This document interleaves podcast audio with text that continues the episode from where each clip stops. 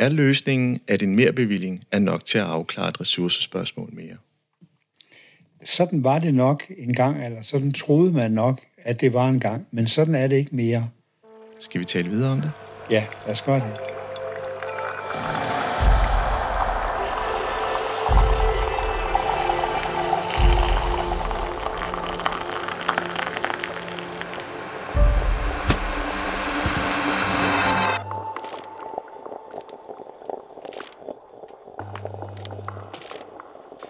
Velkommen til podcastprogrammet Kaffe og Ledelse. Mit navn er Jan Gomes, stifter af MindCloud og vil være jeres podcastvært. Er den måde, vi traditionelt tænker økonomi på i den offentlige sektor, stadig den mest effektive? Er det en tid til at udfordre status quo og eksperimentere med nye økonomiske tilgange eller tænkninger? I dag sætter vi fokus på de spørgsmål og udfordringer, der omgiver økonomistyring i de offentlige virksomheder, der arbejder med velfærden i Danmark. Vi stiller spørgsmålet, kan vi gøre det bedre? Vi udforsker alternativer og endda radikale økonomiske metoder, der går ud over budgetter og udgifter. Hvad hvis vi kunne måle succes ud fra de faktiske resultater og effekter på samfundet, i stedet for bare økonomiske nøgletal? Er det muligt at skabe en mere inkluderende økonomi, der prioriterer borgernes trivsel og medarbejdernes velbefindende? Hvorfor er det relevant at kigge på de her ting og tænke økonomi på en anden måde? Ledelse og økonomi er en kompleks og udfordrende opgave, der kræver en leder med en dyb forståelse af både ledelsesprincipper og de særlige forhold, der kendetegner den offentlige sektor. Offentlige virksomheder har en dobbelt opgave. De skal levere høj kvalitet i velfærdsydelser, samtidig med at de skal holde øje med omkostningerne og sikre en bæredygtig økonomi. Det stiller krav til lederens evne til at balancere i dette spændingsforhold og træffe beslutninger, der tager hensyn til både økonomiske begrænsninger og borgernes behov. Er vi nået et stadie, hvor økonomi ikke er vejen frem eller videre? Er vi i en brydningstid, hvor der er andre faktorer i spil? Til dette ret så store emne er min gæst Sten Hillebrandt, professor på Aarhus Universitet. Sten har skrevet utallige bøger om ledelse, slået til ridder af Dannebrog, og har været tilknyttet nærmest samtlige nyhedsstationer og aviser som fagredaktør, kroniker, anmelder og kommentator. Velkommen til. Ja, tak skal du have. Tak. Jeg håber, jeg fik favnet introduktionen med alle de opgaver, for jeg blev noget så forpustet over at læse dit dejlige CV. Du har lavet en hel del i dit arbejdsliv. Det har jeg, og det hænger jo også sammen med, at jeg er blevet en gammel mand, så der har været mange år at arbejde i. Og nu lytter jeg jo til dine spørgsmål, og det er jo relevante spørgsmål, men det er også meget komplicerede spørgsmål. Ja. Og noget af det, som jeg er optaget af, med baggrund i, at jeg har arbejdet med ledelse og organisation, det er jo i virkeligheden samfundets ledelse og organisation mere og mere. Det er også den enkelte virksomhed. Men der er en selvfølgelighed i, at når man i mange år interesserer sig for ledelse af virksomheder og institutioner, så følger let heraf, at man begynder at interessere sig for de store samfundsmæssige sammenhænge. Og der er jeg nu optaget af, skal vi sige, det bæredygtige velfærdssamfund. For vi har et velfærdssamfund, vi har et fantastisk velfærdssamfund i Danmark, og jeg vil ikke være bange for at sige, at et af verdens bedste samfund har vi. Men når det er sagt, så må vi jo desværre konstatere, at det er et samfund, der på mange måder er et ikke bæredygtigt samfund. Så jeg ser den store udfordring for os, hvis vi bare ser på Danmark, det er at finde en ny samfundsmodel, hvor vi kan have et godt og et velfærds- og et trygt samfund, som også er et langsigtet, bæredygtigt samfund. Og nogle af de spørgsmål, du stiller her med økonomi, penge, det har jo noget at gøre med, at vi har vendet os til op igennem mange årtier, at samfundet har udviklet sig, velfærdssamfundet har udviklet sig, den offentlige sektor har udviklet sig. Den offentlige sektor er meget stor i Danmark, og nogen vil sige, at den er for stor, og nogen vil sige, at den skal være endnu større. Men på en eller anden meget mærkelig måde, så har det faktisk været sådan, så vi både politisk har stræbt imod, at der skulle være så lille en arbejdsløshed som muligt. Men samtidig med det, så har det også været muligt i mange, mange årtier at få de mennesker ansat i den offentlige sektor, som man har ønsket sig ansat. Altså der har på en måde været mange fine balancer. Hvis der var behov for flere pædagoger, hvis der var behov for flere sygeplejersker, flere lærere, flere fængselsbetjente, så har der faktisk været ikke balancer, men der har været mennesker, man så har kunnet ansætte i den offentlige sektor, men også i den private sektor, samtidig med, at vi ikke har haft kæmpe store arbejdsløshedsprocenter. Så der har i virkeligheden været ikke en usynlig hånd, men der har været en i og for sig en lidt mærkelig balance, at vi har haft en lille arbejdsløshed, og samtidig så har vi faktisk kunne få de mennesker ansat rundt omkring, både i den private og den offentlige sektor, som vi har ønsket. Mm. Det er nu ved ikke at være tilfældet.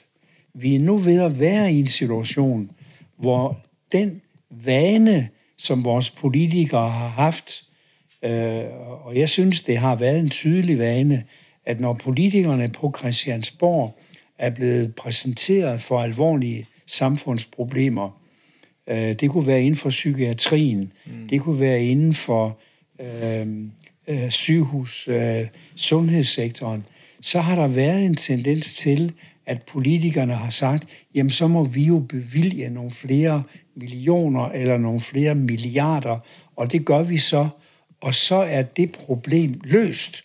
Ja. Underforstået.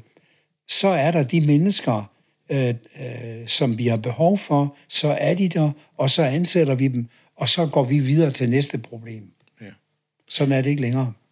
Og det skal vi folde meget mere ud, og ja. vi har sådan en tradition, det her kaffeprogram, og jeg elsker, at du gik lige til temaet, og det er jeg helt vildt glad for. Vi sidder i faktisk hos Sten her i København, og i et, jeg vil næsten kalde det et bibliotek, med, jeg har aldrig set så mange bøger i en stue før, så der er i hvert fald noget. Og så har vi en lille gæst, som også springer lidt frem og tilbage, og det er Stens dejlige hund, Hansen, tror jeg det var. Nej, Nansen. Ja. Ja. Og Sten har budt på et glas vand, og det passer fint, for vi har fået rigelig kaffe. Jeg har i hvert fald fået en del kaffe. Ja.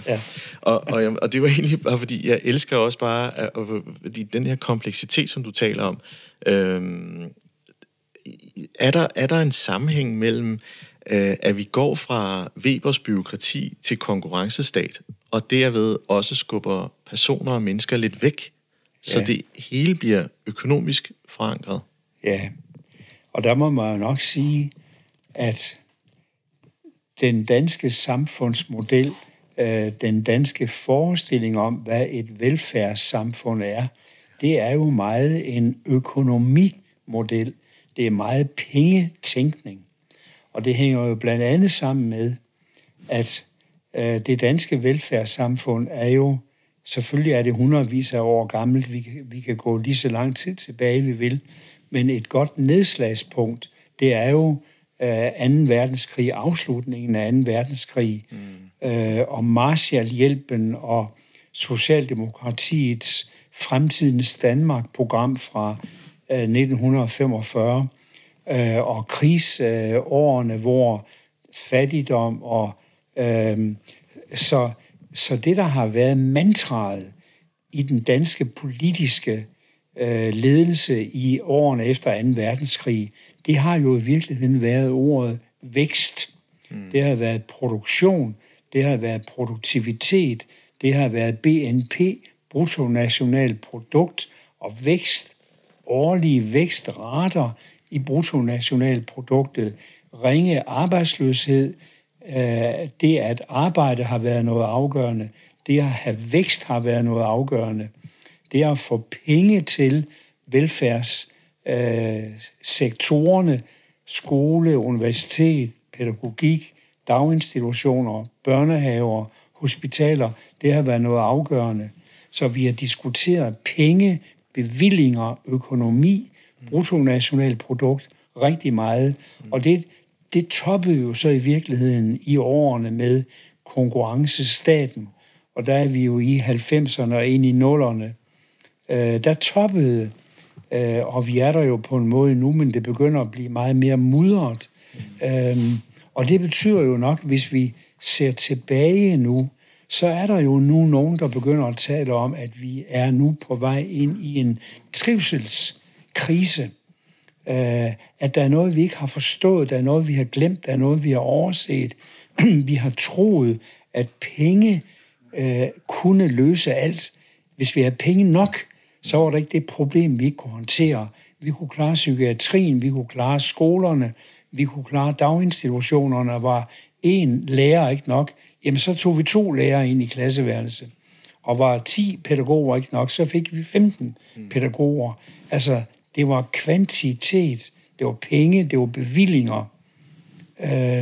Og derfor langt ind i kulturområdet, langt ind i dannelsesfeltet, hvis vi snakker kultur og hører på kulturministeren, så vil han hele tiden sige, at vi har lige bevilget 10 millioner her, og 100 millioner der, og vi har igangsat her. Vi taler meget om penge, og det er måske det, der i virkeligheden har gjort, at vi ikke fik øje på i tide, at vi var på vej ud af en vej, der på mange måder var en god vej, nemlig velfærd og uddannelse og sundhed. Men der var noget, vi overså, nemlig dannelse, ånd, værdier, bæredygtighed, trivsel, samvær, relationer. Der var noget, vi overså, og nu begynder det at blive mere og mere tydeligt, at det var der faktisk noget, vi overså. Og noget af det, som det så hænger sammen med, det er, at vi jo vendede os til i disse mange årtier, at vi målte meget simpelt, nemlig det, der kunne måles i kroner, det målte vi. Og det, der på den måde kunne måles i kroner, det kunne vi ikke få nok af, så det skulle vokse. Men alt det, vi ikke målte, ja, det jagtede vi ikke på samme alvorlige måde. Det fik lov til at ligge i skyggen. Det fik lov til at være noget, når ja, det var måske vigtigt nok, men det fik ikke særlig meget opmærksomhed. Og det er faktisk hele hvis vi tager det store, brede bæredygtighedsfelt, så er det det, der bliver forsømt. Og det er det, vi nu har som en kæmpe boomerang i virkeligheden. For det har været med os. Du brugte, før vi snakkede her, ordet skyggesiden. Det har ligget i skygge. Det har været der, og der er mennesker, der har peget på det, men det har ikke haft så meget lys, at det for eksempel er kommet ind i den politiske debat for alvor. Ja, og måske alligevel ikke, fordi der er jo, hvis man kigger på relationerne, så kan man sige, at politikerne har en connection til sine vælgere, og reagerer måske også i højere grad på enkeltsager i dag, end de gjorde for 10 år siden, som måske kunne være et symptom på, at de faktisk har prøvet at smide de mere bløde værdier ind i de her organisationer, der måske igennem tiden har været bygget op til at være konkurrencemindet. Ja. Så det er jo et sprog allerede der går den jo væk. Og jeg har brugt det i nogle tidligere samtaler, det her med, når du tager et ord som værdighed og smider det ind i maskinrummet i public management-styringen på en kommunal kontekst, hvordan skal man kapitalisere det begreb? Nej, det er nemlig det. Ja. Og det er jo, væredygtighed er jo et godt begreb sammen med ordet bæredygtighed. Præcis. Og der er jo mange, der arbejder, eller ikke mange, men der er jo flere, der arbejder med det begreb. Men hvordan skal det netop konkretiseres? Hvordan skal vi kapitalisere det? Hvordan skal det komme ind i regnearkene? Hvordan skal det komme ind i BNP? Hvordan skal det komme ind i de kommunale budgetter? Og fordi vi ikke har nogen særlig klare svar på det, så kommer det ikke ind i budgetterne. Så kommer det ikke ind i beregningerne. Det forbliver bløde, måske lidt naive. Det kan godt være, at det er vigtige begreber, men det er jo så heller ikke så vigtigt, at det måske skal have så meget opmærksomhed, som alt det, vi kan måle med de traditionelle måleredskaber. Så derfor, Jeg tror meget af det, vi her taler om, der bliver vi ført tilbage til ordet måling, og til, at vi skal til at tænke på måling, og det at måle, og hvad vi skal måle på nye måder. Så det ikke kun handler om tal og kroner, men det handler om noget, vi bruger nogle gange ordet kvalitative målinger, kvalitative størrelser. Og det er klart, trivsel, det er et sådan begreb, eller relationer, menneskelige relationer, trivsel, omsorg, ensomhed, det er eksempler på begreber. Vi kender dem, og vi kan godt definere dem som vigtige, men da vi ikke rigtig kan måle på måder, som vi kan lide at måle på, så glider det alligevel hele tiden ud af hænderne på os over i skyggen, og det talmæssige, det kronemæssige, det BNP-relevante kommer hele tiden i forgrunden. Lige mens vi taler, pågår der trepartsforhandlinger. Handler de om velfærd? Handler de om omsorg? Handler de om trivsel? Nej, de handler om kroner og lønkroner og produktivitet og arbejdstider. Ikke om arbejdsmiljø eller om trivsel på arbejdspladsen. Det handler om antallet af timer, du er til stede som medarbejder. Ja. Og det er jo et eksempel på en meget primitiv. Det er vigtigt, og det er relevant, men det er en primitiv måde at håndtere de komplekse problemer på, som samfundet er i. Hvis vi så introducerer det, der kan være kompliceret for den enkelte leder. Lad os bare zoome ned på en mellemleder, som skal prøve at operationalisere et begreb, som er svært at operationalisere, fordi det er jo noget, man har svært ved at måle. Hvordan skulle du kunne måle værdighed? Ja. Og så hvordan kan jeg så sammenlignes i klyngen med en anden kommune? Ja. Det er sådan i sig selv. Men kunne der også være den her, der er en berøringsangst? Altså, at i og med, man måske i trepartsforhandlingerne kigger på det her og tænker, jamen, hvordan skal vi gribe det her an? Ja. Vi har jo ikke procesværktøjerne til det. Nej. Og i så fald bliver det ikke også en lille smule navleskuende? Altså, at man tager et lidt mere holistisk approach, og så siger, det er ikke taldrengene, der kan finde ud af at omsætte det til noget, der ligner regneark. Ja. Og så slipper man det bare. Ja, og nu siger du taldrengene, og det er jo formentlig et vigtigt ord her, for de ting, der står på de papirer, som ligger i de rum, man forhandler i. Hvis vi nu leger, vi så på de papirer, og vi så lyttede til, hvad man talte om, så vil man jo ikke tale om omsorg, dannelse, ensomhed, relationer, følelser, glæde, arbejdsglæde. Man vil tale om disse talmæssige ting, og det har jo noget at gøre med regnedrengene, at vi er vendet til, at det, der er respekt om, det, der er vigtigt, det er det, som regnedrengene har med i deres regnemodeller, i deres regneark, i deres kalkyler, i deres beregninger. Og det andet, jeg siger ikke, man griner af det, jeg siger ikke, man anser det for at være uvigtigt. Men det andet, det er bare noget, som vi ved dette bord ikke taler om, fordi vi ikke har tal og beregninger og kalkyler og evidens og statistikker for det. Så det kan godt være, det er vigtigt, men det ligger ikke på vores bord. Det er ikke noget, vi taler om, det er ikke noget, der indgår i de tekster, som vi laver overenskomster og aftaler om. Det er der, og vi griner ikke af det, eller vi siger ikke, det er uvigtigt, men vi kan ikke tage os af det. Og der er min pointe, at politikerne bliver nødt til, efterhånden som det ikke er en selvfølge, at man kan ansætte sig ud af disse problemer i psykiatrien, i hospitalsvæsenet.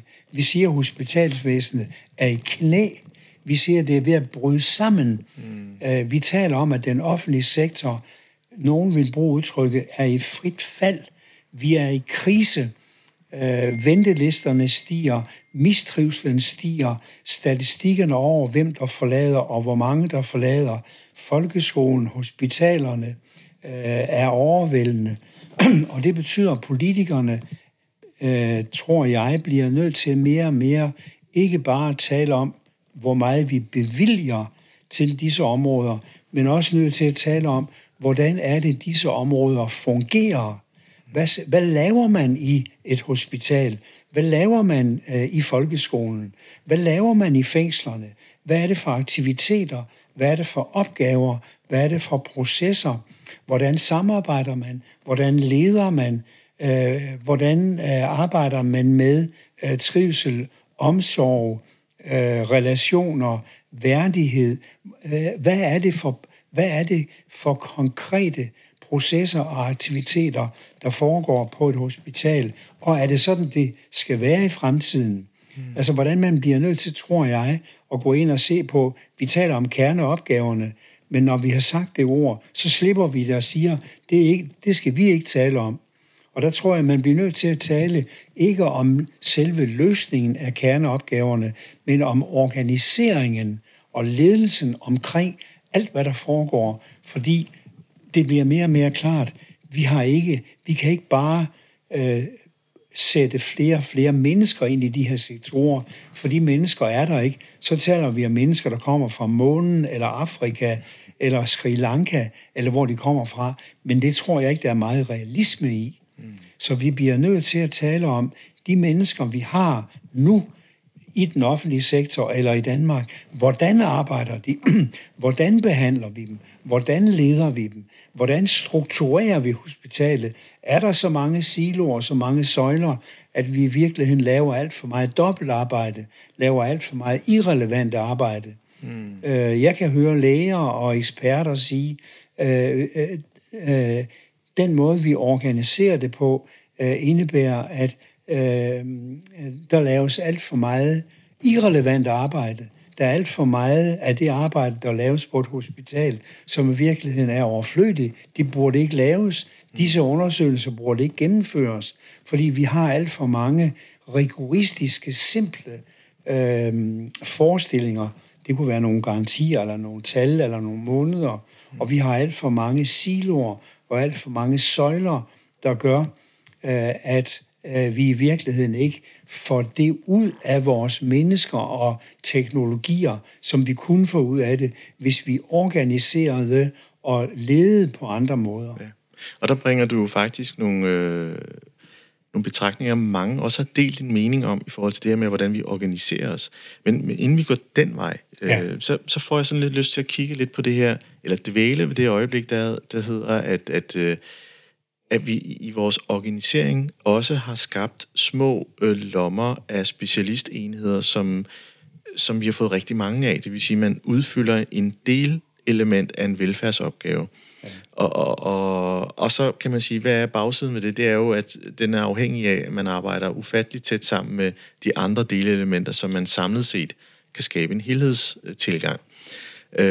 Og det er jo egentlig for måske også i tanken om at bevare det simpelt, for den enkelte medarbejder kan løfte en lille del af den store velfærdspakke. Omvendt, så kan man så sige, hvis man komplicerer det ved at være helhedssynet, ved jeg jo også, fordi jeg har selv været, kan man sige, leder af en ungeindsats, hvor tanken var at skabe én indgang for den unge borger, og så samler vi os, organiserer os på en måde, at vi tilgår den unge med al vores ekspertise. Bagsiden ved det er, at det er svært at rekruttere til, fordi det simpelthen er blevet for kompliceret at løfte. Og mange af de stemmer, jeg også hører blandt sundhedspersonale, det er jo, at man ikke vil derover. Man vil ikke løfte den opgave, fordi man måske føler, at opgaven er kompliceret, og kompleksiteten opstår, fordi meningsbegrebet er til stede om opgaver, man ikke synes, hvorfor løfter vi det egentlig? Ja. Ja. Så der er noget paradoks her. Ja. Som måske kan skabe det, man kan kalde rigtig meget økonomisk spilde, altså, hvis man kan bruge det ord i den her sammenhæng. Ja. Og det tror jeg desværre er rigtigt, og det er jo også her, vi... altså, den ene side, det har noget at gøre med det, du nævner her med helhedssynet, at der, og det er derfor, jeg siger søjler og siloer. Mm. Vi tænker for lidt, tror jeg, i sammenhænge, og for meget i, det kan så være specialiserede områder, eller søjler, eller siloer, og hvor problemet er, at bevæge sig fra den ene silo til den anden silo, er forbundet med store vanskeligheder, eller store ofre, eller stor modstand, sådan at man måske ikke gør det, eller at ofrene netop bliver alt for store, og at det, man efterspørger, eller det, man mangler, det er mere og mere helhedssyn.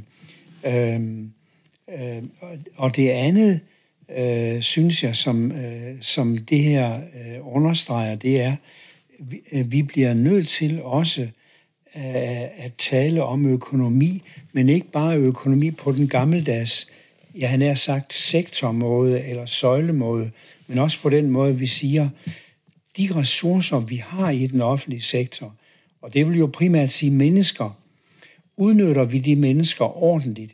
Ikke i betydningen, mennesker skal løbe hurtigere, men i betydningen, laver disse mennesker det, som for dem og den store helhed er meningsfyldt? Og der har vi ordet mening, og det er jo det, som jeg hører flere mennesker i den offentlige sektor siger, jeg kan ikke se meningen med det, jeg laver. Jeg synes ikke, det, jeg laver, er meningsfyldt.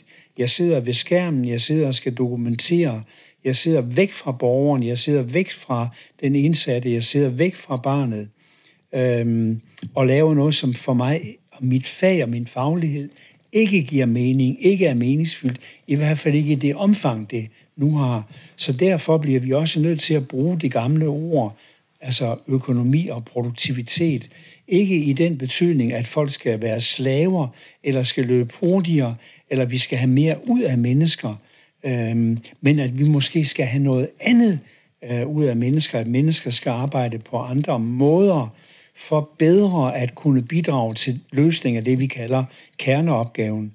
Og i nogle tilfælde skal kerneopgavebegrebet måske ændres. Så der bliver vi nødt til at acceptere, at vi skal tale om økonomi, men ikke på en gammel slavemåde, eller ikke på den måde, at folk skal piskes til at gøre noget mere, men måske skal have mulighed for at gøre noget andet, og måske sammen med nogle andre, på tværs af nogle af grænserne, siloerne, søjlerne, faggrænserne. Og jeg tror, der ligger rigtig meget i dette med grænserne. Vi har bureaukratiseret, vi har opsplittet, vi har adskilt. Og det gælder ikke kun hospitalet fra almen praksis og kommunen, men det gælder også inden for hospitalet, det gælder inden for kommunen, at der er alt for mange grænser og siloer og fagafgrænsninger, som hæmmer løsningen af hele opgaven eller det at få det rigtige ud af mennesker og teknologier. Ja, du sender så mange tankeprocesser i gang hos mig, Sten. Og inden vi sådan går rigtig videre, så skal vi lige huske at lige drikke lidt vand. Ja, vi skal have ja. Så, ja, jamen, skål. Ja, det gør vi. Skål. Ja, skål.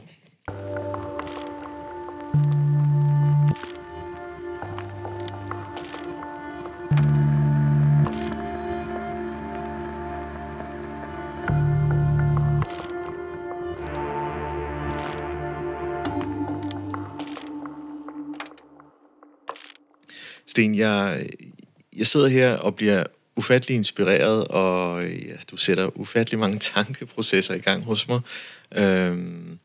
Og så tænker jeg også, du har været i gamet i rigtig, rigtig mange år. Og der må have været nogle faser igennem de sidste 30-40 år, hvor man kan sige, på et tidspunkt her for 20 år siden, var vi på en kurs, som faktisk gjorde det indfriede noget, der kunne ligne det, vi efterspørger i dag. Eller et eller andet. Altså, kan man ligesom historisk set sige, jamen, er der noget, vi kan lære af, som har været det gode, og hive det frem og sige, det er det, vi skal fortsætte videre af. Altså et spor, vi kan fortsætte videre af. Ikke kun at lære af ens fejl, men også kigge på de gode ting og sige, dem kan vi også godt overføre. Ja. Det er lige så stort spørgsmål, som det andet er. Men det er et rigtig godt spørgsmål, fordi, og jeg kan godt lide det, fordi det gør jo, at man tænker tilbage, og jeg har jo arbejdet i den her ledelsesorganisations, jeg vil ikke sige branche, men område i så mange år, at der har været mange bølger. Ja. Og min psykologi er, at de bølger, hvor jeg har været med, der har jeg været konstant optimist, og nogen vil også sige, at jeg har været naiv, og det er jeg også nu, selvom jeg taler om alvoren i den situation, vi nu er i, så er jeg også super optimist, og det har jeg også været eksempelvis. Noget af det, jeg tænker på, når du taler, det er, I mange år talte vi jo meget om quality, eller om kvalitet og total kvalitet. Og der talte vi jo meget om, at det handler om tre ting. Det handler om at gøre det rigtige, det handler om at gøre det rigtige rigtigt, og det handler om at gøre det rigtige rigtigt første gang. Det var ligesom essensen i den kvalitetsbølge, der rullede, jeg vil næsten sige, hen over verden i 90'erne og lidt længere frem. Og det, som jeg tænker, vi i hvert fald skal have med fra den bølge, det er sætningen. Er vi sikre på, at vi gør det rigtige? Er vi sikre på, at vi bruger vores ressourcer, vores mennesker og menneskers tid og energi, vores maskiner, vores teknologi, vores jord? Er vi sikre på, at vi bruger dem til det rigtige? Og det er det store, store ledelsespørgsmål, det er, hvad er det rigtige? Det er Folketinget, det er kommunalbestyrelsen, men det er også den enkelte virksomhedsejer eller skoleleder. Det er det ene, altså der er en lang fase der, hvor jeg tænker, der var meget der i kvalitetsårene, vi kunne lære af. Så har jeg været med i en anden bølge, altså forandringsbølgen, hvor noget af det, jeg var meget optaget af, som jeg mener, der var rigtig meget værdi og også meget fremtid i, det var hele Teori U-bølgen, hvor det spørgsmål, som for mig var vigtigt, og som jeg mener, vi virkelig kunne bruge meget mere energi på i dag, det er spørgsmålet, hvad beder fremtiden os om? Hvad er det, der kommer af ønsker fra fremtiden? Og det er klart, sådan kan man ikke spørge, for fremtiden findes ikke. Så man kan let feje det spørgsmål af bordet og sige, det er noget ordpjat. Lad os nu komme til realiteterne. Men der ligger faktisk meget i at tænke, hvad er det for en fremtid, der er på vej til at blive, eller til at kunne blive virkelighed? Og hvis vi leger med det, hvad beder den så også om at gøre nu? Og der tænker jeg, der er rigtig mange ting, vi kan lege, at fremtiden beder også om nu, og så lander vi for eksempel i ordet bæredygtighed.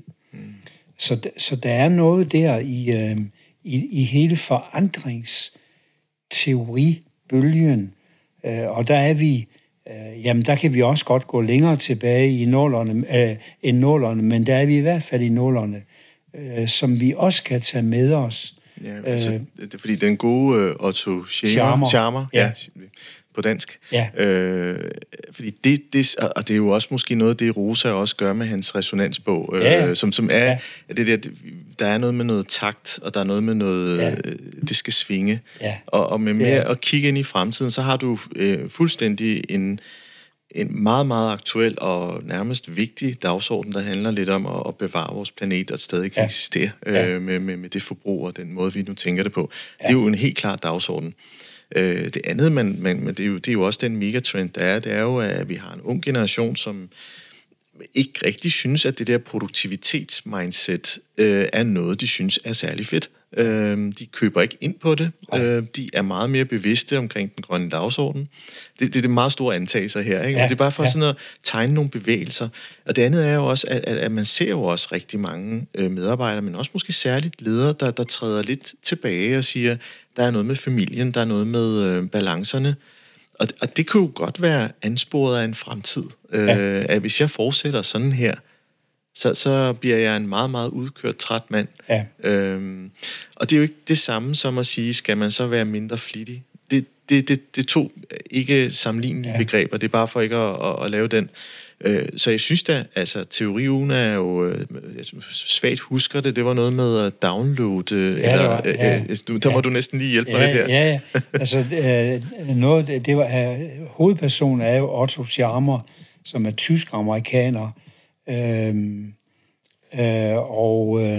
som flere gange besøgte Danmark i øvrigt, og som har skrevet jo Teori U-bogen, men et af hovedbegreberne der, og det er vi alle sammen jo slaver af, det er, at vi selvfølgelig downloader det, vi har lært. Og det, som du er inde på her, den downloadning, der ligger hos sådan en som mig med min alder og min baggrund, det er jo, at jeg tænker, jeg er jo et industrisamfundsmenneske.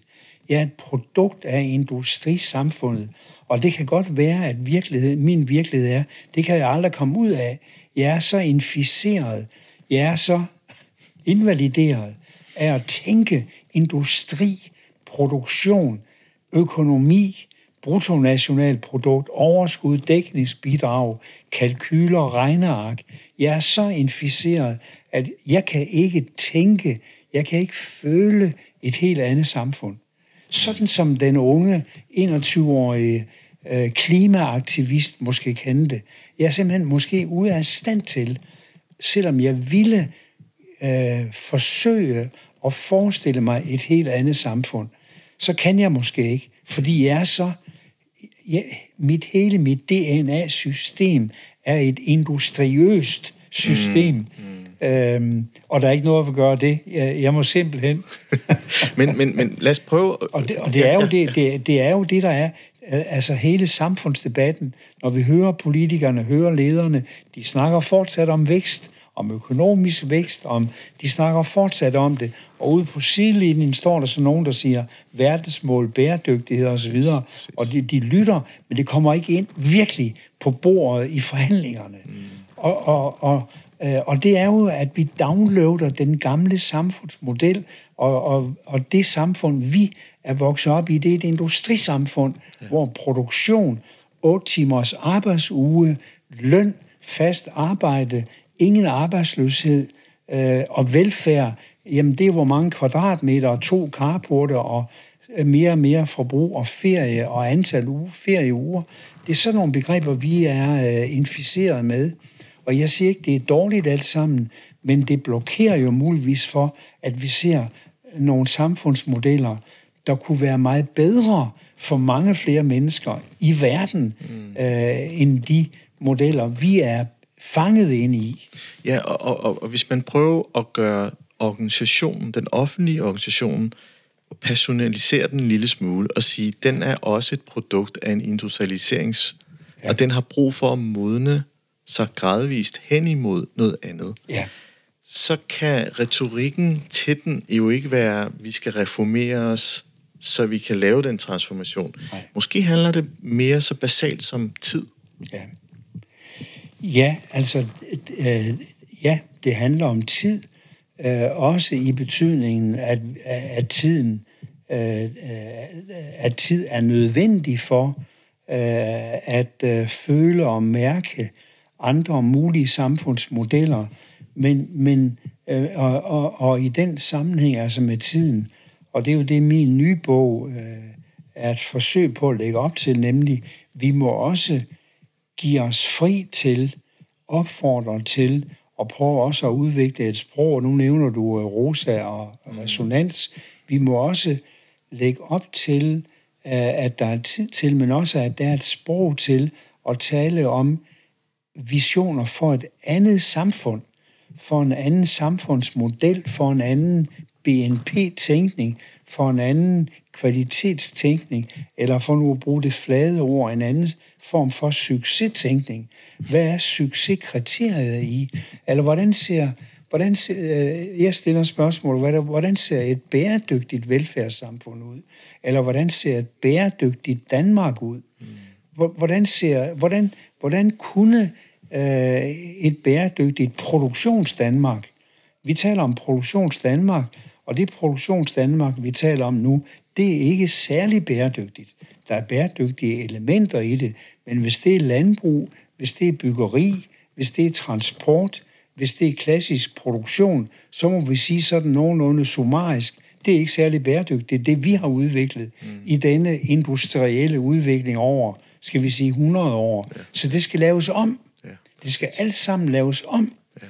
Og det er ikke gjort med, at vi skruer på en knap hist og pist. Ja. Der er nogle ting, der grundlæggende skal laves om. Og der tror jeg, det er vi mange, der måske endnu ikke forstår rækkevidden af, at det skal laves meget om, inden vi kan sige, nu er det i hvert fald mere og mere bæredygtigt, og vi er på rette vej. I øjeblikket er vi ikke på mange måder på rette vej med hensyn til bæredygtighed. Vi kører videre i de gamle spor, fordi som du siger, vi downloader, vi producerer, vi handler, vi tænker, vi transporterer os, som vi plejer at gøre, og det bliver vi ved med, fordi hvad? Fordi det er vi vant til. Hmm. Altså, jeg kan ikke lade være med at tænke på den oplevelse, jeg havde med min egen mor, som blev opereret i udlandet og blev helbredt for kræft. Desværre noget, som vi i det danske sundhedssystem ikke kunne levere. Ja. Så det er jo i sig selv en meget sigende historie. Men det der var nogle af de gode oplevelser, jeg havde, det var det her med, hvordan de håndterer sådan noget som brugen af blod. Jeg skal nok koble den tilbage. Ja. Ja. Og de siger, at de bruger cirka 2 liter blod til den her operation, og fordi der er mangel på det, så har de lavet en købmandsordning, der hedder, enten kan du betale for det, eller så kan du donere svarende til forbruget, og så går det op. Ja. Tænkte, det var satans en smart måde at gøre det på. Ja. Og det, er jo, det kan mennesket forstå, den her dejlige byttehandel. Ja. Ja. Og så kan man jo godt sætte nogle målekriterier op for det der, jamen, man leverer også en i mening. Man kan jo, vi alle, begge to kan sidde og nikke til, jamen, det var egentlig en ret smart løsning, fordi jeg har et behov, det får vi dækket her, ja. Jeg slipper for at betale for det, jamen så har vi pludselig kapitaliseret noget andet, end at lave umændelig mange, husk at donere lidt blod, fordi der altså, hvor man taler til en anden type hos mennesket. Ja. Og grunden til, at jeg sådan kobler det sammen, det er jo, når mennesket så føler sig i en stilling, hvor mening ikke er til stede, så vil vi jo trække os tilbage. Nu nævnte du ensomhed tidligere, ikke? Og det er min egen hypotese. Det er jo, så trækker vi os lige smule tilbage. Ja. Og det kan man jo bare tage referencerammerne for tilliden til politikerne, tilliden til og så videre. Altså, så åbner vi jo op for en... ja, altså, det er jo en hel verden, der er uoverskuelig. Ja. Der har en eller anden vis sammenhæng. Ja. Og så for at koble det tilbage til det her, det er den her med modning. Hvis vi virkelig vil forandringen, så skal vi også tåle det her med at måske også træde lidt ved siden af. Ja. Ja. Fordi ellers så tør vi ikke. Nej. Og nu nævnte du de 3 principper, der skal vi jo nærmest det tredje ramme rigtigt første gang, ikke? Og det er jo... Ja. Men det kunne være idealet. Det kunne være idealet, og der må jeg sige, der tror jeg, at vi voksne, vi bliver nødt til at have så meget selverkendelse om vores egen downloadning og vores egen mentale modellers betydning, at vi forstår, at her er et område, hvor de unge skal meget mere på banen. Når jeg lytter til unge mennesker, så kan jeg jo ikke undgå en gang imellem at tænke, hvor er de naive? Hvor er det naive, det de siger, i betydningen? Det passer ikke ind i den samfundstænkning, jeg er opdraget til, er den rigtige eller den praktisk mulige. Men det er jo lige netop der, det vigtige ligger, nemlig at de tænker en anden samfundsmodel. De tænker et andet samfund. De har nogle andre forestillinger. Og der tror jeg, at vi skal blive meget bedre til at lytte til, hvad er det, de unge klimaaktivister eller grønne bevægelser, eller grønne mennesker, eller alternative mennesker, eller aktivister, hvad er det, de siger? Jeg siger ikke, det ikke kan komme fra voksne og ældre mennesker, men det er jo helt åbenbart, at vi har unge bevægelser, som ser andre samfund for sig, som tænker mere globalt, har et bredere udsyn, men også helt på konkrete områder, helt andre forestillinger om, hvordan det danske samfund kunne se ud, bør se ud, burde se ud. Mm. Og der tror jeg, dem skal vi lytte meget mere til. Vi andre skal også have noget at skulle have sagt. Vi er en del af det, men der vil formentlig være mange områder, hvor vi ikke kan komme ud over vores egne fængsler, og se andre reelle muligheder. Ja. Og derfor siger jeg eksempelvis, det er naivt, underforstået, det kan vi godt diskutere, men det bliver aldrig til noget, det bliver aldrig til virkelighed. Der må jeg sige, jeg tror meget af det, der i dag er naivt, det bliver til virkelighed. Mm. Også fordi noget af det er nødt til at blive til virkelighed, hvis vi ikke skal køre endnu længere ud af en ikke bæredygtig kurs. Ja, lige præcis. Ja. Og med introduktion af bæredygtighed, det er i hvert fald et ord, der bliver brugt i flæng i øjeblikket. Jamen, det er det. Og vi snakker også rigtig meget bæredygtighed, social bæredygtighed, er jo typiske begreber, der kredser lidt om det samme. Ja. Og i sin helt spæde ord er det jo noget med en balance mellem ting, hvis man sådan skal være helt nøgtern firkantet. Den tanke er jo fin, at der skal være balance i tingene. Og vi havde en fin snak om, hvad kan man gøre for den grønne dagsorden, og vi skulle på kursus, vi skulle fra København til Kalundborg, og kan jeg huske underviseren, vi skulle snakke om klima, så underviseren siger, så kan I køre bil sammen. Ja. Det var der ikke mange, der synes var en fed idé, fordi de nyder ensomheden i bilen og lytter til podcast, har sit eget safe space. Ja. Derfor blev det en sjov diskussion om noget, man ikke har lyst til, og noget, man føler sig skam over, hvis man ikke gør. Ja. Den der kombination. Ja. Ja. Og så bevæger vi os gradvist ind i noget med noget psykologi her. Altså, er den her nye reformerende økonomitænkning måske baseret på magthavers måde at håndtere noget, der er ukendt? Bevæge sig ind i en kontekst, hvor det ikke er logisk mere. Altså, ture noget. Være i det svære noget længere tid. Og ikke fikse det med kendt viden, og hele tiden måske også et adfærd, der hele tiden repeterer sig selv. For hver gang vi gør noget, som du så fint siger, så putter vi bare flere penge i. Hele det mindset, der ligger til grund for det, er måske den, som jeg kunne tænke mig at udfordre lidt. Altså, men hvad er det for en leder, der skal kunne gøre det? Og der tror jeg jo, det er helt rigtigt, at der er meget psykologi i politik, der er meget psykologi i ledelse, der er meget, vi er bange for. Ja. Vi er bange for vælgerne, vi er bange for de ansatte, vi er bange for bestyrelsen, vi er bange for at blive fyret, vi er bange for ikke at få vores bonus. Ja. Vi er bange for at blive erklæret naive. Nu snakker vi om min historie, kan man sige. Altså noget af det, som nogle af de faser, eller nogle af de teoribølger, jeg har været en del af, der har jo været helt klart været faser i min faglige udvikling, hvor jeg har været karakteriseret som meget naiv. Allerede i 1980'erne, der begyndte jeg jo at tale lidt om bæredygtighed, og har fokuseret meget på mennesket i organisationen.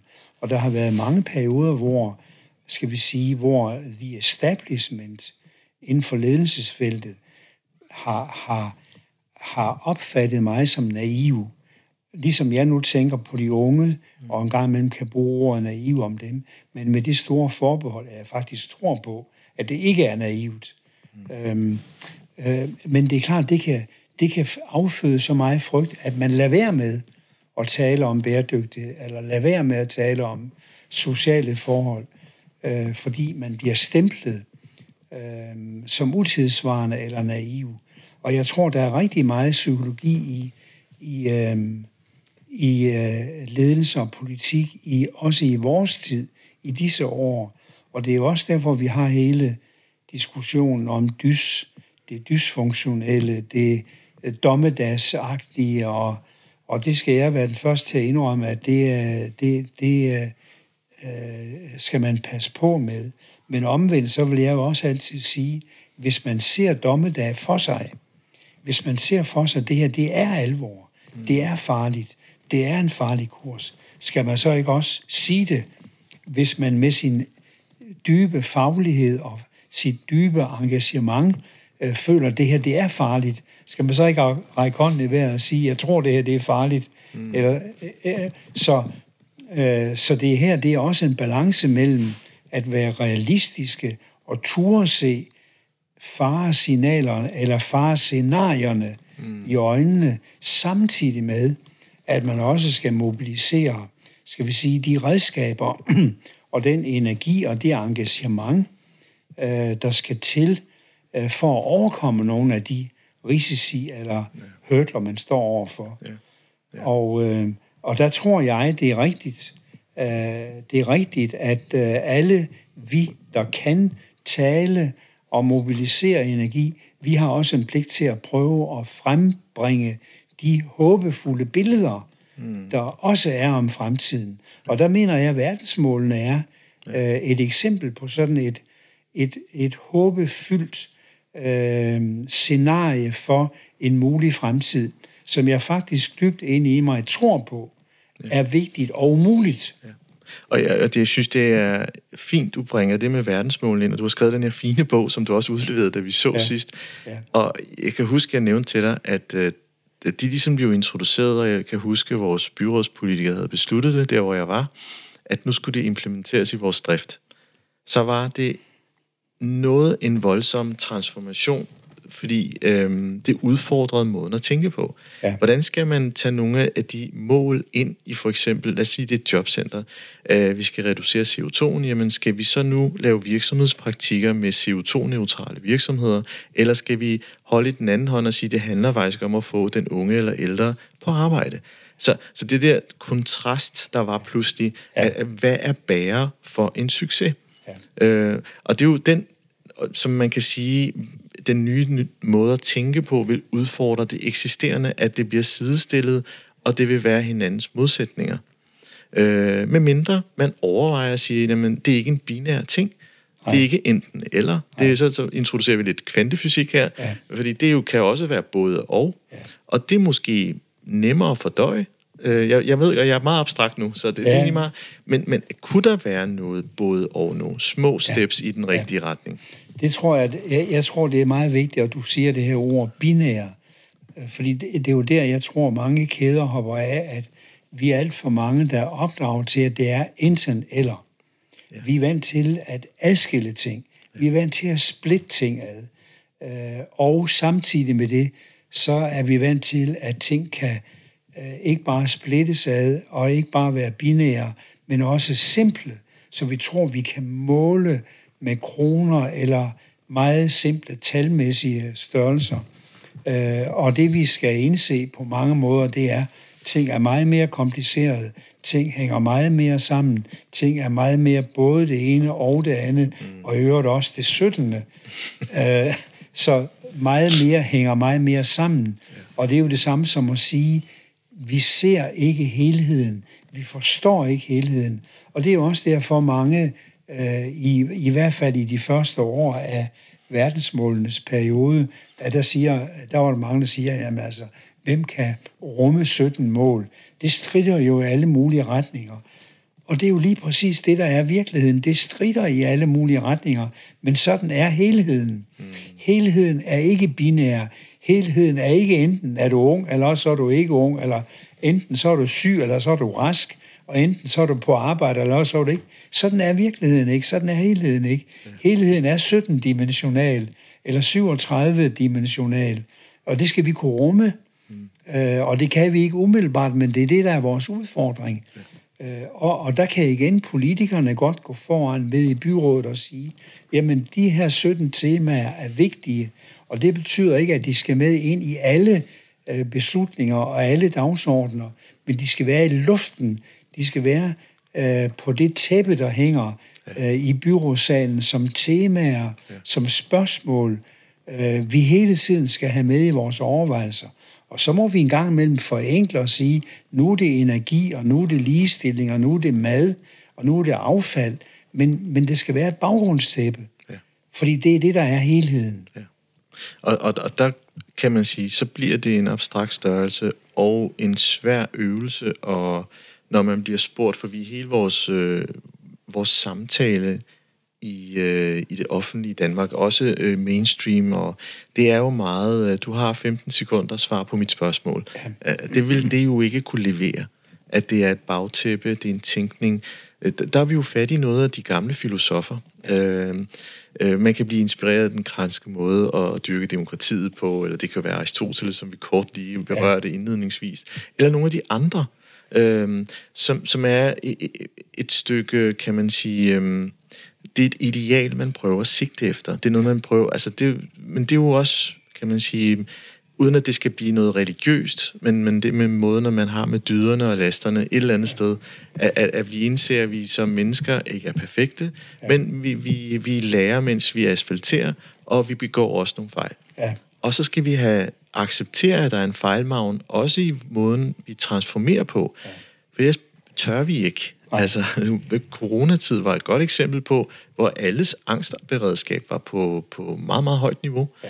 Og alle var bange for at have det her høje smittetal. Ja. Og det gør jo faktisk, det hæmmer innovation. Ja, prøv at tænke på det, du siger her. Prøv at tænke på, hvordan vi behandler vores øverste ledere. Vores øverste ledere, det er Folketingets medlemmer, og det er regeringen. Prøv at tænke på i den offentlige debat, i radio, tv, medier, afslutningsdebatter, politiske debatter, debatten hver torsdag. Prøv at tænke på, hvad det er, vi byder politikerne. De skal stille op, de får sekunder. Vi snakker næsten engang om minutter. De får sekunder, hvor de skal sige, hvad mener du om? Det kunne være ligestilling, det kunne være abort, det kunne være arbejdsløshed, det kunne være verdensmålene. Det er fuldstændig umuligt for politikerne at udfordre noget, der bare nærmer sig i kompleksitet, eller nærmer sig i mangfoldighed, eller nærmer sig på den ene side eller på den anden side. Præcis. Du er fuldstændig uden for det. Ja. Du skal give nogle primitive, sort-hvide, hurtige, letforståelige, og det skal være nu og her. Og der kom i går en 250-siders rapport, og inden du får sovet en time, så skal du tage stilling til, hvad mener du om den komplicerede rapport om, hvad det nu har været. Ja. Det er totalt umuligt for mennesker at agere i den verden, og derfor bliver det, som det er, nemlig meget kritisabelt og meget abrupt og meget primitivt i virkeligheden. Mm. Det tror der pokker, når betingelserne er sådan, som de er. Ja, lige præcis. Der synes jeg virkelig, der driver vi vores øverste ledere ud i noget, som er umuligt. Og det er faktisk noget af det, som jeg har brugt ret meget tid på det her podcastprogram at undersøge. Jamen, det her med at komme dårlig ledelse til livs, det er også at kigge på kontekst og ramme. Ja. Altså, man kan være den dygtigste ildsjæl, ja, men hvis rammebetingelserne og forudsætningerne for, at man kan bedrive det i, er dårlige, så kan man nok så meget forsøge sig. Ja. Og det gør jo bare, at man trækker lidt tilbage og bliver en lille smule rigid.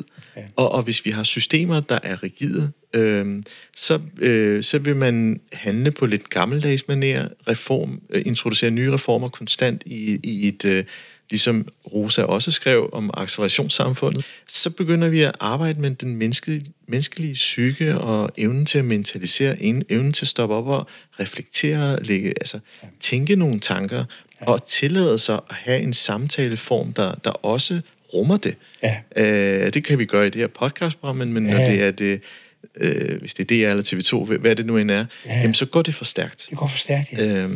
Og du kan jo ikke for åben skærm møde en toppolitiker, der reflekterer på den ene side og på den anden side, og viser tvivl, eller åbner over for sine modstandere og siger, det kunne jo godt være, eller kunne vi finde nogle Sådanne samtaler findes jo ikke for åben mikrofon, fordi du forventer, at den politiske leder har klare svar på umulige spørgsmål i virkeligheden. Og det er jo måske et mindset, der lever sig godt ned i de forskellige organisationer. Det kan jo være inde på Slotsholm, og så bevæger det ned i departementerne. Ja.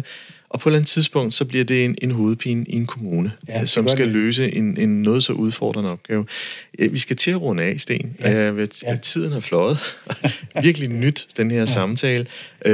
Og jeg kan i hvert fald sige, at i og med, at vi tager et emne som økonomi, så har vi rigtig meget talt om forudsætningerne for overhovedet at skal kunne flytte os fra den måde, vi tænker i dag, til eventuelt noget nyt. Uden at pege på et nyt konkret til, men i det kigge på, for overhovedet at kunne se en ny vej, så skal man måske stoppe op og så sige, hvor er man selv i dag. Altså det synes jeg, det kan jeg i hvert fald gå herfra med den her samtale. Sten, tusind tak for en rigtig fin og behagelig samtale. Tak i lige måde.